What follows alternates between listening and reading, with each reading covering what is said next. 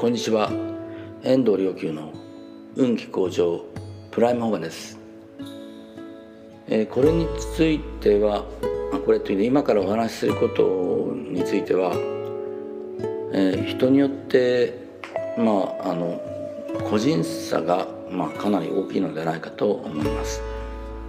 つまり、えー、何かというとこう霊界についてのものの考え方をこう自分の人生の中にどう位置づけるかという話です。まあ、とりあえず目に見えないからないことにしておくという考え方もありますし逆に非常に身近に感じる、うん、人もいますし、えこれについては本当に人様々ですね。うん、ただ僕がここであの考えたいのはうん、どの程度こう自分の人生の中に、えー、この霊界の存在というものをこう入れてこうものを考えたらのがものを考えるのが一番こうその精神にとって健康なのかということです。まあもちろん中には、えー、こう目に見えないんだからそんなものはないという人もいます。まあ、それについてはあの以前水槽の中に、えー、住んでいる魚は、えー、まあ、大きな海があるということを知らない、まあ、そんな例えでお話したと思いますがもちろんどちらがあの幸せだかは分かりません。水槽での中で生きていれば、まあ、安全で餌もあるかもわからない。餌も与えられるという状況環境で海の中に生きていればあの捕食される危険もあるしいつ、まあ、餌が得られるかもわからない。そんな環境かもしれません。で目に見えない存在というのはその霊界というのは、えどんな存在があるかというとまあ3つ4つ開けるとまあ例えば、まあ、一番こうグッドニュースから言えばまあ死後の、えー、菩薩様書店前進様方とかね。守護神の方々やそういったあの自分を助けてくれる支えてくれるさまざまな目に見えない、え仏様などの、まあ、霊的な存在もちろん宇宙全体をこの見とし心とされている宇宙大霊というその根源の、まあ、存在もある。でそれと真逆な、まあ、存在である、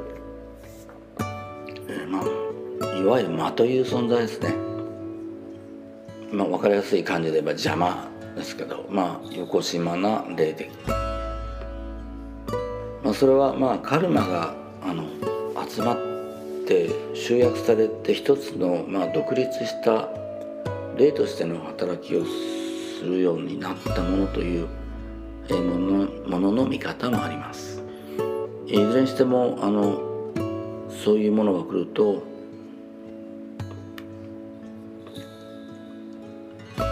え非常にこうあの精神的にも、えネガティブになったり怒らなくていいところでこう怒りを、うん、持ってみたり疑いを持ったり、え志が落ちたりとかさまざ、まな影響があります、えー、もちろん、えー、臨床においては、まあ、魂圧の臨床においては、まあ、そういった存在が働きが、まあ、症状を作っているということを見ることもあります。まあその他、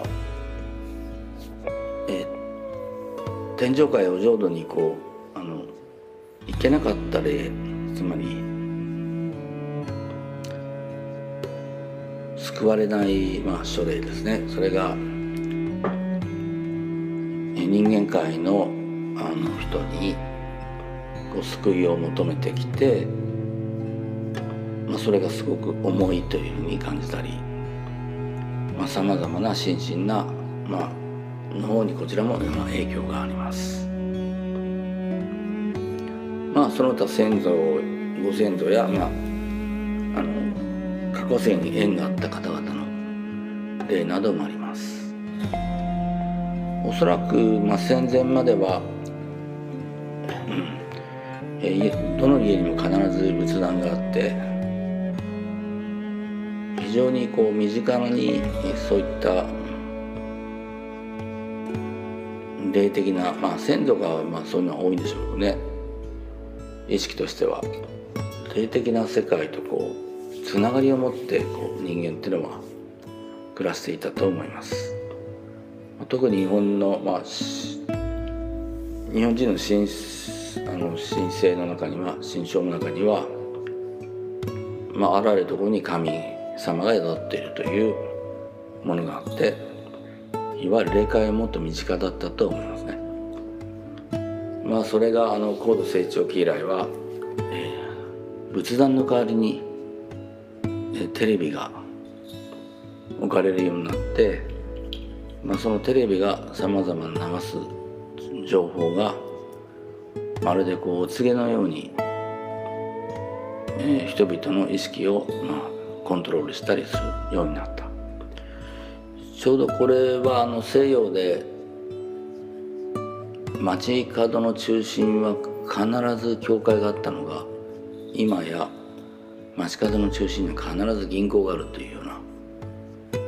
これは確かミハイル・エンデが言ってたことことですけど、まあ、そのような影響変化ですね、まあ、それとともに人は霊界とのつながりを失っていた。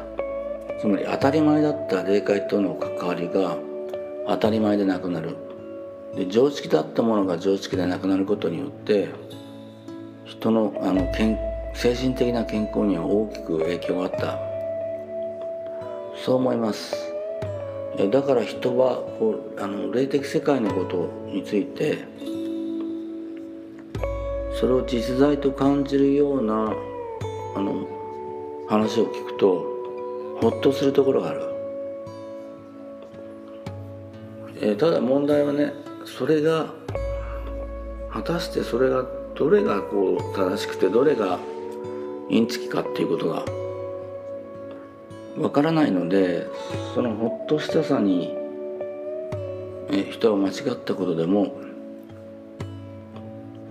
え信じ込まされてしまうということも起こるということです。それで先ほどの話に戻るのですが人はどの程度霊界を自分の人生の中に入れてものを考えるべきなのか、え、僕はこれを全てをね50505050ハーフアンドハーフ、まあ、これはビールですね。の法則で、えー、ものを考えるようにしています。あの少し前の法話で、えー、自分の悪いところと自分が悪いと思うところといいと思うところを5050100%全く当分に見るということを話しました。霊界もそうですし、まあ、霊的感性と理性つまり物事の知恵による分析これはちょうど50%ずつ当分に50-50に、えー、見るということが一番バランスが取れると思います。ただいずれにおいても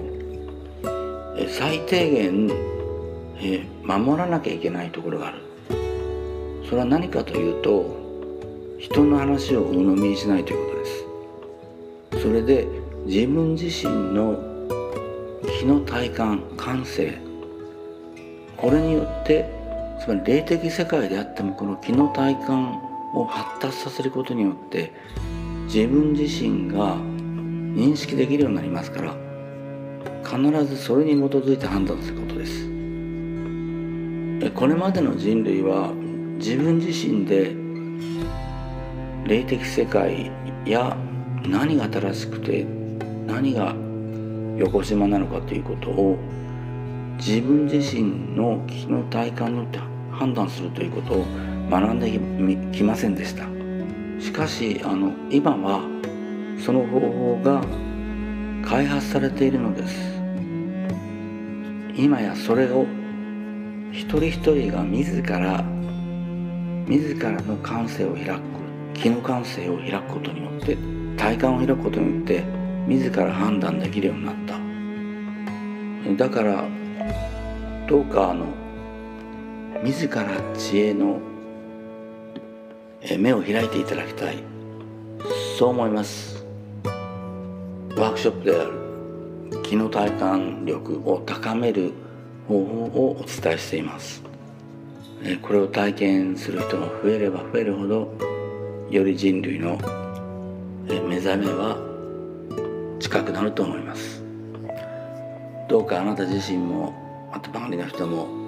世界の人々も霊的感性と知恵を開く知恵の目を開く日の体感に目覚めていかれますように。